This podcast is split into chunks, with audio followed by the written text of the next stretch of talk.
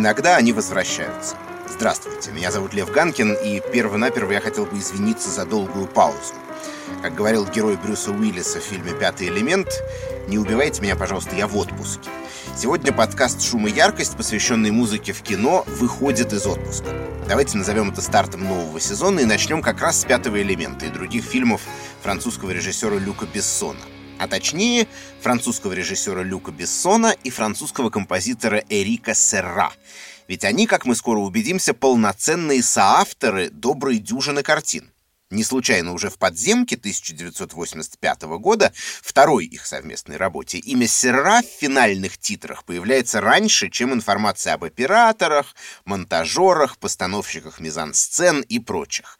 И то же самое будет происходить и в многих последующих лентах. На сугубо формальном уровне пара Бессон-Серра точно заслуживает упоминания в одном ряду с другими знаменитыми режиссерско-композиторскими тандемами. Федерико Феллини и Нина Рота, Дэвид Линч и Анджело Бадаламенти, Стивен Спилберг и Джон Уильямс и так далее. Правда, содержательно это совсем другая история, но, по-моему, ничуть не менее интересная. Давайте попробуем вместе ее рассказать.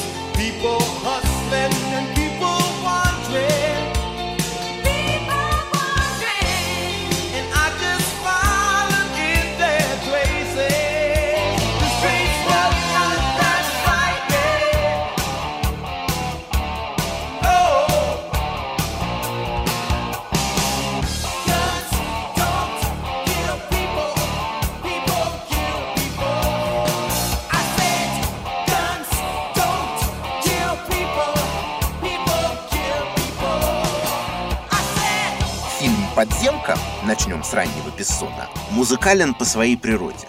Он начинается со сцены погони, которая разгоняется согласно ритму музыки, играющей в машине главного героя, и заканчивается после того, как Магнитола зажевывает кассету. Его сюжет строится вокруг приключений Фреда, героя Кристофера Ламберта, одержимого идеей стать продюсером рок-группы, а замковые камни в архитектуре картины — две песни — Первая звучит после того, как Фред приводит на репетицию найденного им в лабиринтах парижского метро вокалиста, а второй, как раз Guns and People, которую вы только что слышали, озвучена трагикомическая финальная сцена с дебютным выступлением коллектива. На барабанах неповторимый Жан Рено, главный бессоновский артист, а на бас-гитаре не кто-нибудь, а композитор этого и большинства других фильмов Люка Бессона Эрик Сера.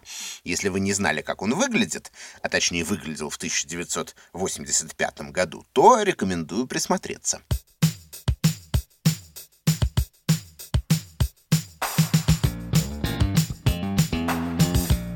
Роли лидера рок-бенда Сера смотрится абсолютно органично, потому что это, вообще говоря, и есть та среда, в которой он рос и формировался любитель классического рока и фанка, Серра в 80-е параллельно с кинокарьерой работал в аккомпанирующем составе популярного французского певца Жака Ишлена и даже сочинил для него несколько песен.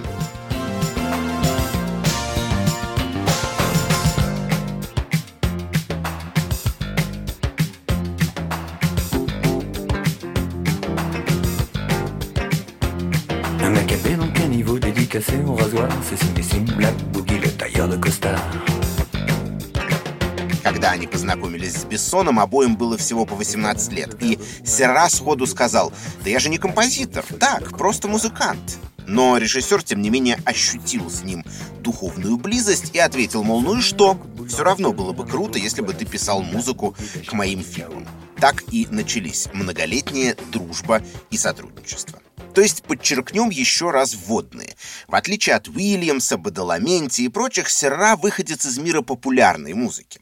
И это, разумеется, накладывало отпечаток на его творчество. Например, на формы, в которых он работал. Структурно ближе всего ему на первых порах была песенная форма с куплетами и припевами, а гармоническом и в динамическом отношении рифы и квадратные аккордные последовательности – Или на инструментарий. В ранних фильмах Бессона нам не встретится симфонический оркестр, только ограниченные джаз-фанковые и рок-составы.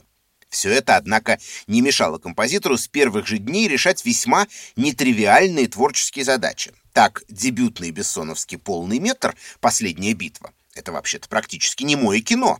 Постапокалиптический триллер про общество, в котором люди разучились говорить. Соответственно, в фильме действительно нет слов, и выразительности приходится достигать иначе — актерской игрой и саундтреком.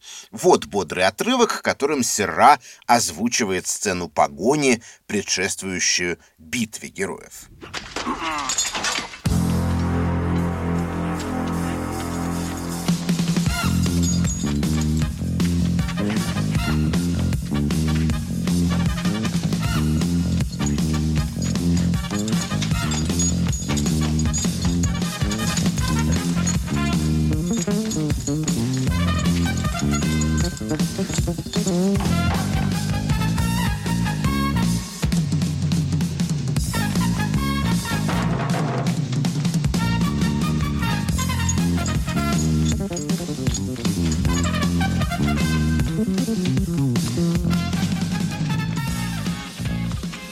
Вот более плавная тема, под которую один из персонажей напивается в заброшенном баре.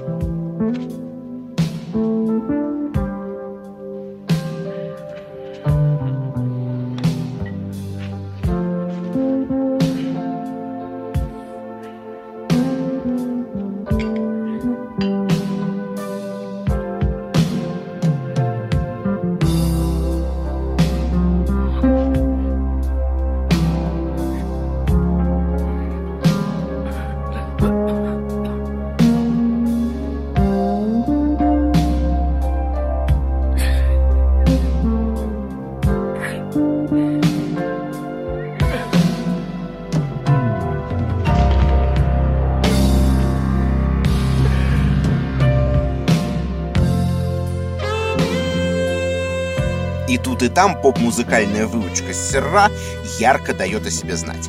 В первом случае мы имеем дело с фрагментом, который явно построен на подходящем динамичной сцене ритмическом рисунке, в свою очередь обрастающим несложным рифом и пляшущими вокруг него духовыми.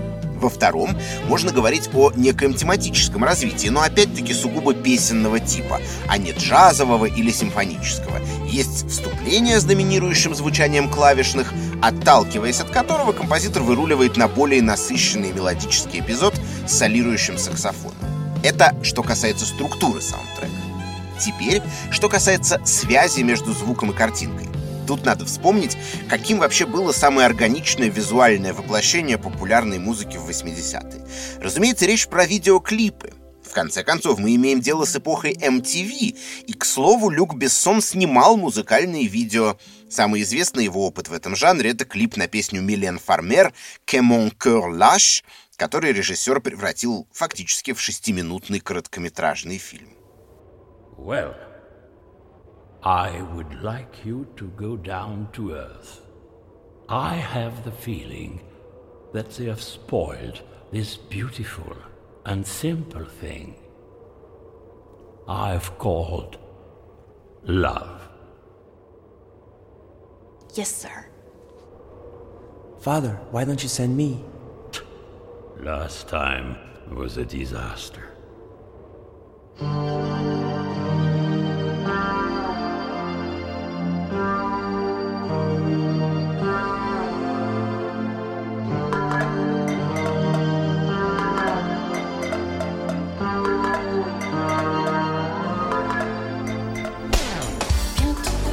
Но и полнометражные фильмы они Серра на первом этапе трактуют как своего рода лоскутные полотна, состоящие из отдельных клипов. Ни в «Последней битве», ни в «Подземке» нет лейтмотивов, то есть музыкальных фрагментов, кочующих из одной сцены в другую и символизирующих определенных персонажей или определенные ситуации. Один клип снимается для сцены погони, другой для любовного эпизода, третий еще для чего-то. И монтаж внутри каждой сцены тоже клиповый, что особенно ярко заметно там, где речь в самом деле идет о песнях. Параллельно со съемками музыцирующего ансамбля мы видим и то, что происходит за пределами кадра, в других местах. Например, под уже знакомую нам песню Guns N' People на экране не только группа и зрительный зал, но и, например, героиня Изабеля Джани, спорящая с полицейским комиссаром в его офисе, а под другой яркий фрагмент саундтрека к подземке, композицию It's Only Mystery, Фред мечтает о том, чтобы оказаться у Хелены дома.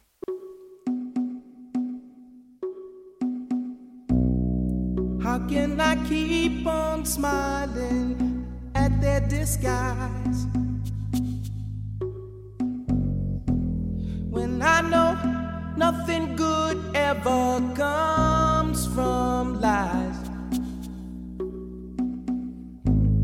My heart is no beginner, but still I can lose my temper.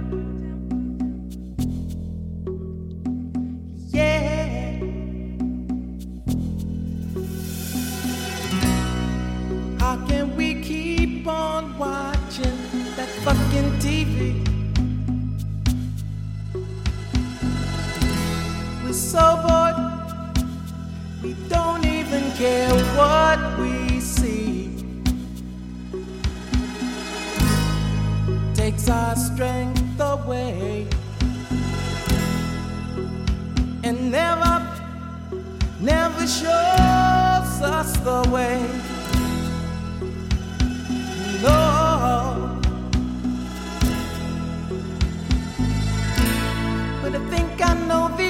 It's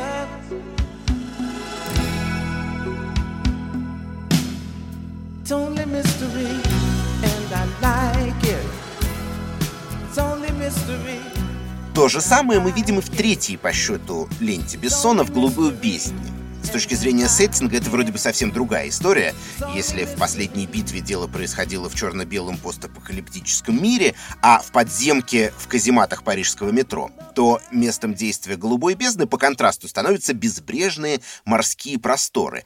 Но музыкальное решение отличается лишь в частностях. Пожалуй, саундтрек Серра здесь в большей степени реагирует на происходящее на экране, поскольку его автор постепенно осваивается в роли кинокомпозитора и начинает чаще работать как учили, подстраиваясь под картинку.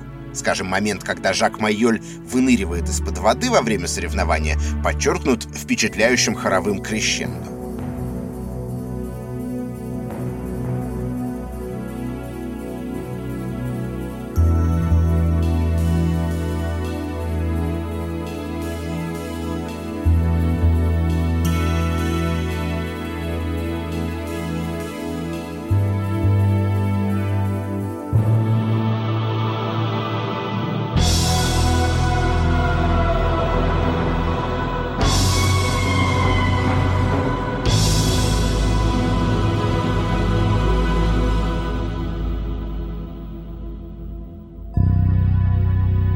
Очевидцы и соратники Бессона рассказывали, что он всегда отдавал музыке приоритет.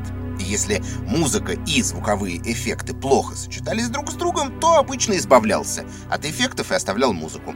Это тоже скорее клиповая логика, да? Где у тебя есть аудиотрек, который надлежит использовать в нетронутом виде, а картинка занимает по отношению к нему подчиненное положение. Но главное, что таким образом объектом кинематографа становится не реальность, а некое воображаемое аффективное пространство, координаты которого задаются извне, режиссером и композитором. Уход от реальности — это вообще важный культурный сюжет 80-х. В музыке он воспроизводился на самых разных уровнях. В контексте творчества Эрика Сера я бы поговорил прежде всего об уровне сугубо звуковом. В 80-е в популярную музыку плотно и навсегда пришла электроника, уже не просто как легкая инструментальная краска, а как фундамент, на котором эта самая музыка, собственно, и существует. Хиты 80-х — это прежде всего синтезаторы и драм-машины. А там, где их нет, все равно мощная электронная постобработка любых инструментальных звучностей — гитар, бас-гитар, барабанов. Открытая в эту эпоху технология цифровой записи позволила артистам и продюсерам погнаться за утопией за некой идеальной звуковой дорожкой, в которой все инструменты будут звучать максимально мощно и выпукло, а каждая нота станет попадать точно в такт. К узнаваемому саунду 80-х можно относиться по-разному. У него есть и горячие поклонники, и ярые ненавистники, но одно можно сказать уверенно. Он заведомо удален от живого звучания, то есть, иными словами, от реальности, на максимальное расстояние. Зато, благодаря этому, в него отлично помещается все, что угодно. Роковые гитары, джазовый саксофон, академические скрипочки или, например, многочисленные экзотические инструменты народов мира. Да, 80-е и начало 90-х — это еще и время оформления так называемого формата world music когда в ткань вестернизированных поп-треков вплетаются всякие чужеродные элементы. Армянские дудуки, австралийские диджериду, ритуальное пение тибетских монахов или африканских племен. Делалось все это предельно поверхностно, без глубокого погружения в звуковую культуру соответствующих стран и народов, но поскольку мы уже выяснили, что и сам мейнстримный саунд того периода был оторван от реальности, то противоречия нет. Пение женщины с Соломоновых островов, скажем, в композиции группы Deep Forest Sweet Lullaby, хрестоматийный пример, это такой же симулятор народной музыки Меланезии, что и барабаны с электронным усилением звука, симулятор настоящих барабанов. Прошу прощения за затянувшийся философский экскурс, но вот к чему он нам тут нужен. Начиная с «Голубой бездны», элементы world music возникают и в музыке Эрика Сера к фильмам Люка Бессона. Иногда их появление обусловлено самыми что ни на есть формальными основаниями. Действие переносится в Южную Америку. Послушаем сампоньо, перуанский инструмент из связанных друг с другом бамбуковых трубочек. Классический звуковой образ этих мест.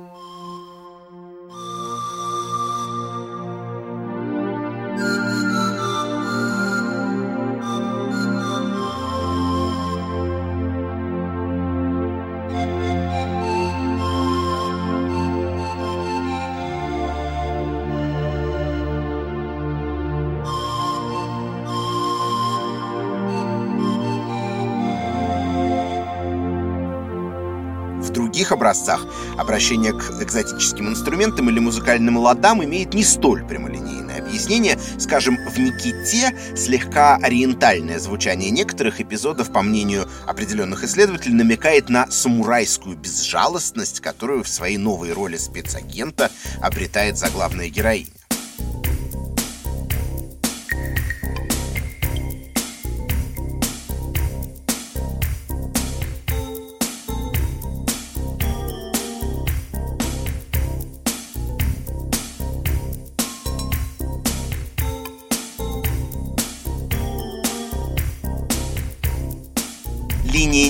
Оказывается продолжена в Леоне, возможно, главном бессоновском шедевре, где появлявшийся в Никите в короткой, но яркой роли чистильщик Жан Рено становится протагонистом. Однако между двумя впечатляющими стрелялками, я надеюсь, вы простите мне эту предельно упрощенную характеристику, произошло еще кое-что важное. Люк Бессон во второй раз после «Голубой бездны» решил выразить свою любовь к морю и снял на сей раз картину фактически неигровую под названием «Атлантис». Она делится на несколько новелл, посвященных тем или иным подводным обитателям, от акул и пингвинов до каких-то совершенно уже неописуемых экзотических червяк. Кроме короткого текста эпиграфа, в «Атлантисе» нет человеческой речи. Нет как такового и сюжета. Мы просто зачарованно час с небольшим смотрим на то, как в океане плавает всякая причудливая живность. Зато в фильме есть музыка, причем в весьма солидном количестве. Это тот случай, когда хронометраж саундтрека фактически совпадает с хронометражем самой картины. И музыка эта, по сравнению с тем, что мы ранее слышали в этом подкасте, порой звучит довольно неожиданно. Например, вот так.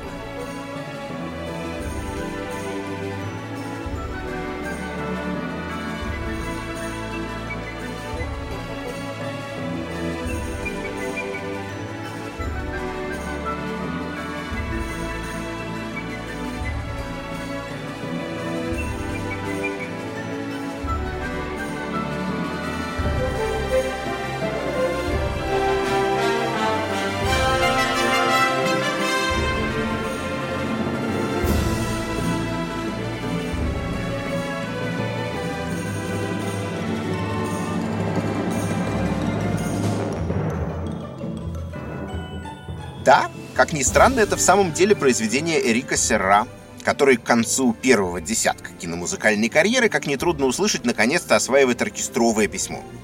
Честно говоря, мне не доводилось встречать воспоминания композитора о конкретно этом саундтреке, но рискну сделать два предположения, от чего он именно здесь обращается к непривычному для себя звучанию, пусть и не во всех, а лишь в некоторых новеллах.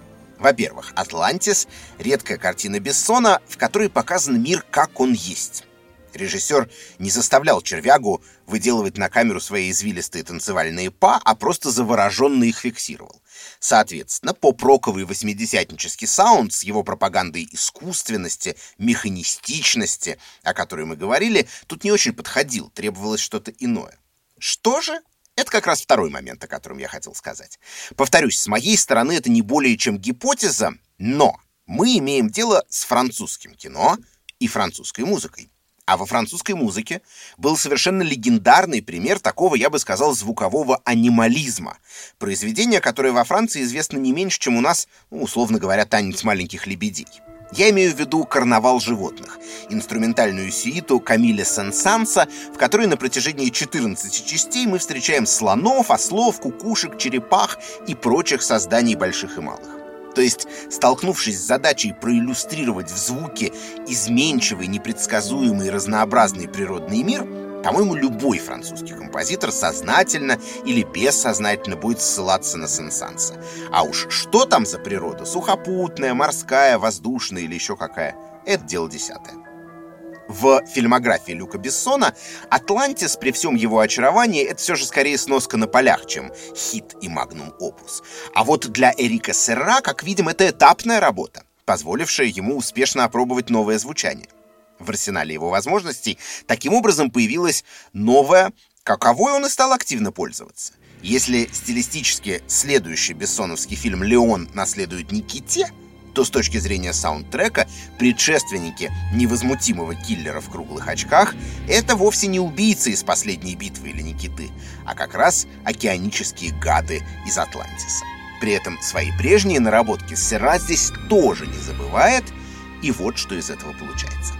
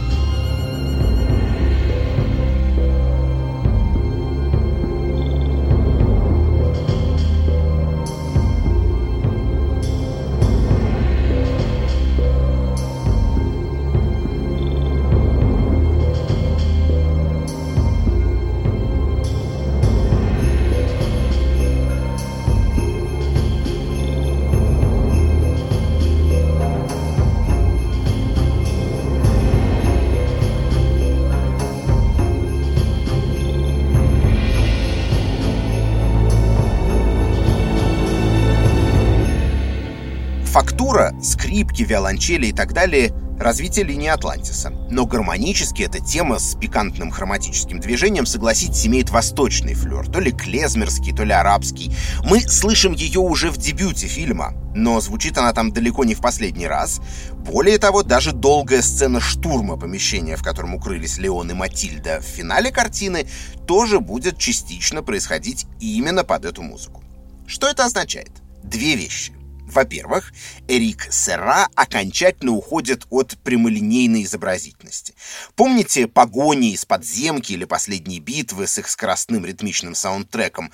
Мощная перестрелка, в которой в ход идет, кажется, добрая сотня единиц стрелкового оружия, не говоря о гранатах, по идее требует какого-то напряженного звукового фона. И сам Серра десятью годами ранее, вероятно, предпочел бы именно такой вариант. Но теперь нет.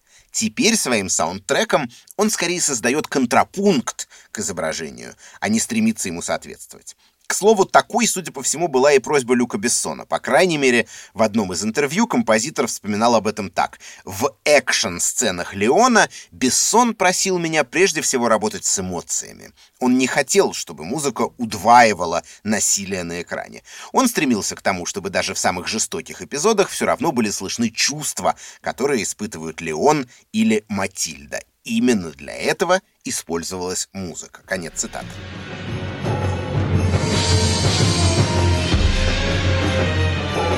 I love you, Matilda. I love you too, Leon.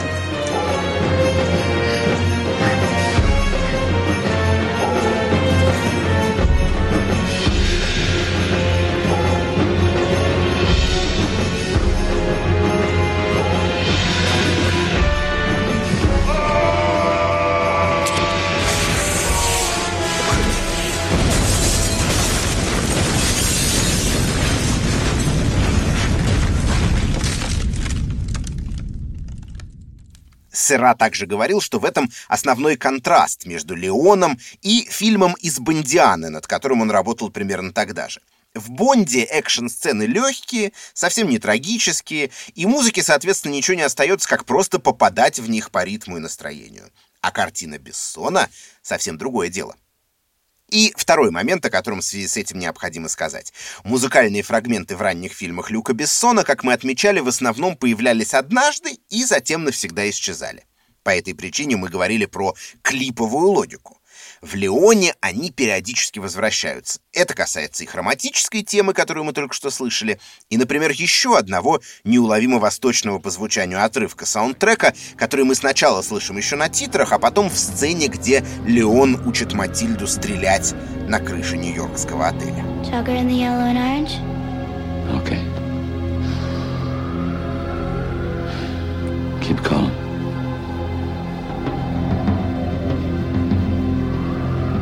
Take your eyes off him. Breathe easy. Watch his movement.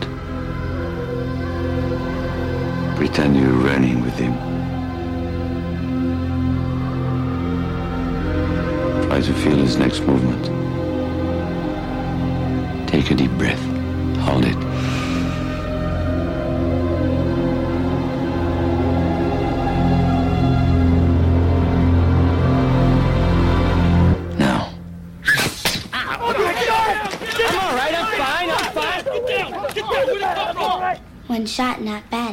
Что здесь слышно? Бамбуковая флейта, экзотический духовой инструмент шалмей. Сера далеко ушел от фанка и рока середины 80-х, правда? И даже от world music времен Голубой бездны. Там апроприация неевропейского звучания происходила довольно поверхностно и преследовала самые тривиальные цели — да, например, задать на музыкальном уровне новую латиноамериканскую локацию. А здесь саунд редких инструментов более тонко вписан в оркестровую фактуру, а их символика не столь очевидна. Можно предположить, что это намек на мультикультурность, разноречивость Нью-Йорка. Не зря музыка вступает на общем плане городской панорамы. Но это лишь одна из возможных интерпретаций. Ну и, наконец, в завершении разговора о Леоне давайте отметим и то обстоятельство, что у героев в этот раз есть свои, можно сказать, родные музыкальные темы.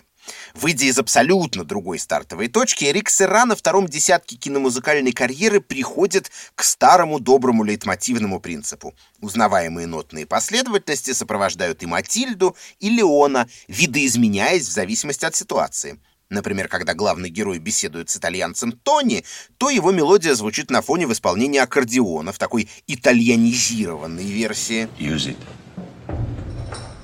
You met a woman.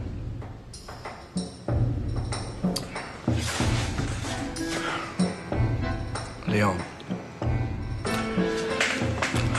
Leon, you gotta be careful with women. Remember when you arrived in this country, Leon? When I took you in, you were still wet behind the fucking ears. And already you were in deep shit because of a woman. Don't forget that, Leo. Wish I could sometimes. You know about my money. Maybe I. Maybe I could give. Little. To someone. You know. To help out.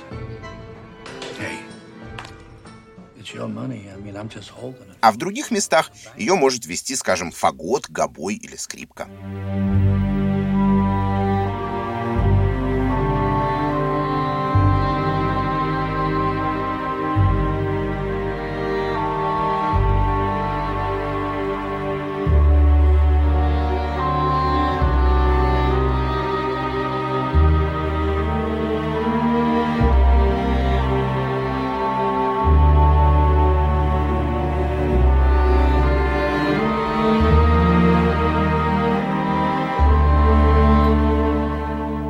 Хотя «Голубая бездна» остается самым продаваемым саундтреком Эрика Сера к фильму Люка Бессона, там тираж уже перевалил за 4 миллиона, есть ощущение, что именно в «Леоне» его музыка как будто бы вышла на новый уровень. А очередной высотой как для него, так и для самого режиссера оказался следующий — фильм «Пятый элемент». Не знаю, какие у вас отношения с этой картиной, и могу рассказать о своих. Посмотрев ее тогда, в конце 90-х, я, честно говоря, плевался. С моей снобской юношеской позиции казалось, что Бессон, ну, что называется, sold out. И после суперстильных «Подземки» и «Леона», не уверен, что на тот момент я видел другие его ранние фильмы, снял какую-то вампуку.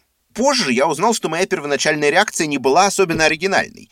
Синефильская публика в 90-е разлюбила режиссера. Для французского кино с понятным флером культурных ассоциаций его тяготение к блокбастерам и к Голливуду, кстати, многие фильмы Бессона сняты на английском языке, определенно считалось, давайте я скажу это по-французски, фопа.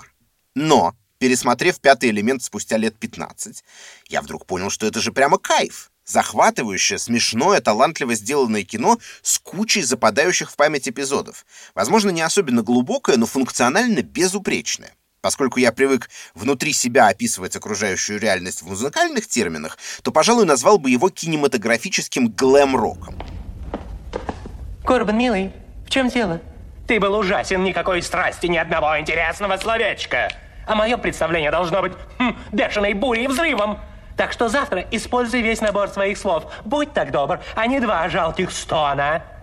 Ты меня понял, зайчик? А главное, оно на самом деле абсолютно бессоновское, органически выходящее из-под пера человека, которого в 1977 году не приняли в Снобскую парижскую киноакадемию за то, что он назвал своими любимыми режиссерами Стивена Спилберга и Мартина Скорсезе. Прямо так и сказали. Нам кажется, для вас это не подходит. И отправили в Освояси. Разумеется, я лично там свечку не держал, но сам Люк Бессон пересказывает эту историю именно так. Ну-ка, иди на секунду. Да? Угу. Поговори. Я здесь не для того, чтобы болванчика играть на твоем радио. И завтра будешь сам крутиться. Ясно? Более чем. Каковы составляющие глэм-рокового пятого элемента? Во-первых, это, конечно, декорации и костюмы Жан-Поля Готье, визуальный образ фантастической вселенной. А во-вторых, вы уже догадались, музыка Эрика Серра. Ведь никакая вселенная не будет выглядеть убедительно, если в ней не окажется подходящего звукового измерения.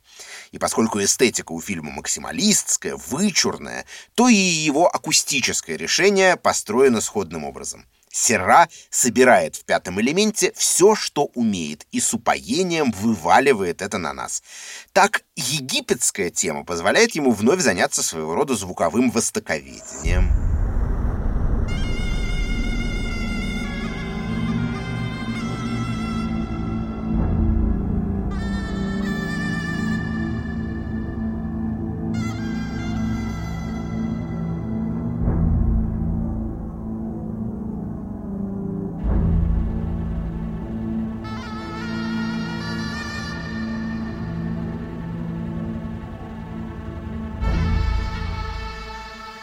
Позже на ладовую матрицу восточной музыки накладывается аккордеон, как у Тони в Леоне.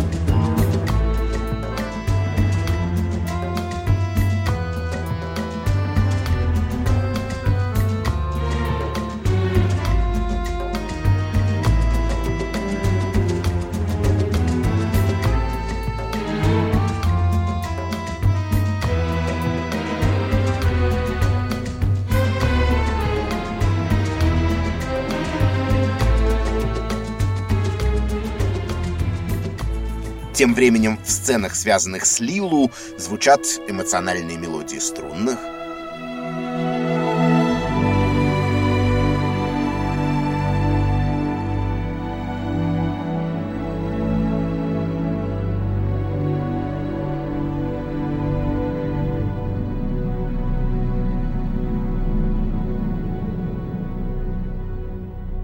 образ Корбина Далласа позволяет композитору вспомнить о поп-музыкальных корнях и сочинить трек в модном электронном звуке с мозаикой сэмплов поверх почти брейкбитового ритма.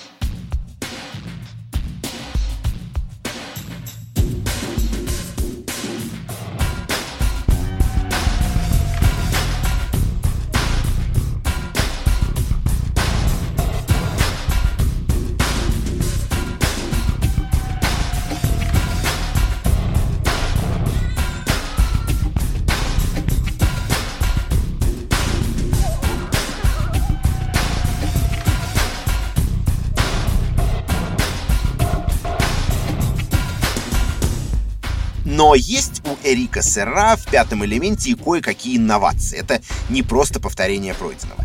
В сущности, это более чем логично. Для Люка Бессона этот фантастический комедийный боевик определенно стал новым опытом, поэтому и композитору перепало несколько свежих творческих задач. Одна из них — озвучить Руби Рода. Такого героя, зашкаливающего экстравагантного, квирного почти до степени пародии радиоведущего звезды, в фильмографии Бессона еще не было. Очевидно, что проверенные рецепты таким образом тут не работали. Текст для яркого конферанса Руби написал сам режиссер, а Серра положил под него хаотичный электрофанковый бит с обилием спецэффектов. Музыкальная эксцентрика тут стремится не отстать от визуальной, и в целом ей это удается.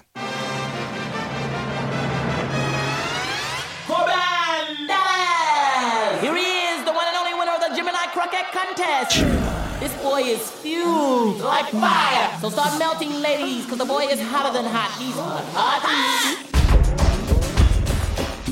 right side, right heel, right hand, right arm. Right on, right on. And he's got something to say to those 50 billion pair of ears out there. Pop it, D-man. Um, hi. Unbelievable. А второй и, наверное, главный выделяющийся из общего ряда эпизод — это, разумеется, выступление оперной дивы Плава Лагуны. Хоть роль Плава Лагуны играет Майвен Лебеско, тогдашняя пассия Бессона, голос, который мы слышим, принадлежит не ей, а оперной певице Инве Муле из Албании. Для Сера это опять-таки было первым опытом столкновения с оперным миром. За основу выступления была взята ария «Il dolce suono» из оперы Доницетти «Лючия ди Ламмермур». Шедевра эпохи Бельканто. Музыка здесь буквально останавливает время.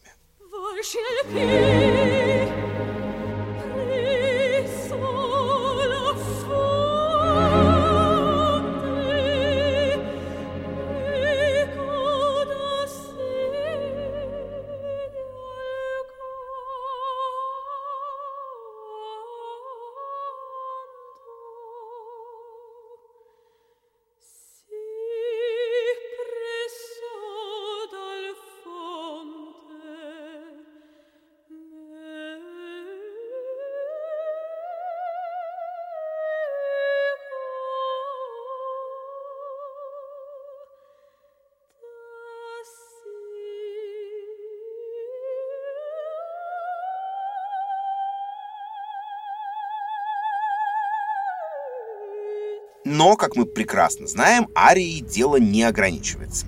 В то время как Лилу по соседству сражается с превосходящими силами Зорга, Дива Плава Лагуна переходит из чисто оперного модуса в жанр, я бы сказал, classical crossover.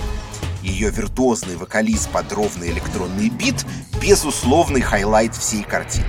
Замечу в скобках, что из него, в чем, по-моему, нет никаких сомнений, вышло все творчество мемного певца Витаса.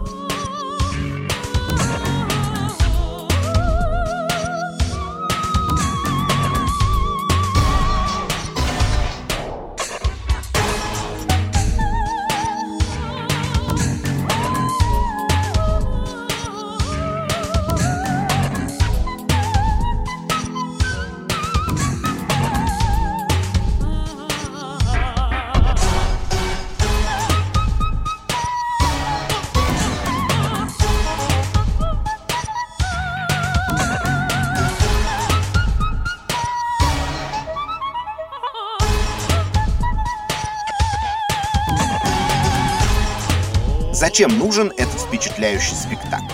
Ну как, дело происходит в космическом отеле. На сцене исполнительница весьма причудливого вида. Разве можно просто давать ей спеть старинную белькантовую оперу? Требуется какой-то выход из плоскости, что-то максимально нереалистическое. Вспомним о том, что мы говорили в связи с музыкой и кинематографом 80-х годов. Публика 2263 года не может на голубом глазу слушать оперу Гаэтано Доницетти. Ей нужно что-то, что из 20 века, наоборот, кажется диким и нелепым. И Серра придумывает мастерский ход. Причем состоит ход не только в том, чтобы положить оперный вокализ на бит. Дурацкое дело не хитрое. Главное, что в уста Плава Лагуны он вкладывает ноты и пассажи, которые просто физически не может воспроизвести человеческий голос. Запись вокала Инвы Мулы постфактум подверглась компьютерной редактуре. Серра вспоминал, что больше всего радовалась сама оперная звезда — человек из совсем другого мира, она просто не знала, что современные программы способны изменять высоту тона, и пришла в восторг, услышав в собственной партии невозможные, неисполнимые звуки. Есть ли жизнь после пятого элемента? Это открытый вопрос. Несмотря на отдельные удачи, у меня есть ощущение, что ни Люк Бессон, ни Эрик Серра в 21 веке ни разу не достигли уровня своих произведений 80-х и 90-х годов. Первый стал тратить много времени на продюсерскую деятельность, а в режиссерских работах метался от исторических блокбастеров к детским сказкам и от политических картин на реальном материале к научной фантастике.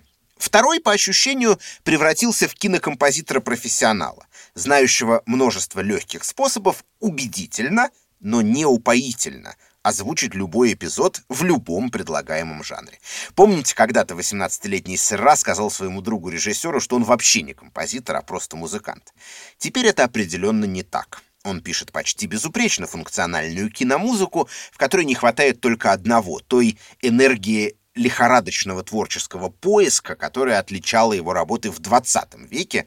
Кстати, наряду с саундтреками к фильмам Бессона, здесь же можно назвать и «Золотой глаз», почти универсально раскритикованный, но на самом деле довольно любопытный бондовский саундтрек. Поэтому, если вы не против, я не стану тратить еще полчаса на подробный рассказ о более поздних образцах сотрудничества Серра и Бессона. Лучше напоследок вернусь к тому, с чего мы начинали. Оба героя этого подкаста выходцы из пространства популярной музыки и популярной культуры в целом. И песенная форма для обоих была и остается едва ли не самой понятной, близкой и знакомой. Неудивительно, что в фильмах, которые создавали эти люди, звучало множество ярких песен. Стинг, Бьорк, Принц, Дэвид Боуи, Деймон Алберн и так далее. Некоторые из этих композиций фигурируют на финальных титрах картин, другие вмонтированы прямо в их ткань, но так или иначе, это отдельная тема, которую, я думаю, мы сможем когда-нибудь обсудить. Поговорить, скажем, о музыке Боуи или о Бьорк в контексте мирового кинематографа. Но есть и песни, написанные, а иногда и исполненные самим Эриком Серра. И я думаю, одной из них есть смысл закончить этот выпуск. Никита «The Dark Side of Time» Музыка Эрика Сера, текст Люка Бессона. У микрофона канадский вокалист Майкл Пальяро. Да здравствует звук 80-х! С вами был Лев Ганкин. Сделать этот выпуск мне помогали звукорежиссер Алексей Пономарев, редактор Даулет Жанайдаров и продюсер Бетси Сакова. Счастливо и до новых встреч! Baby.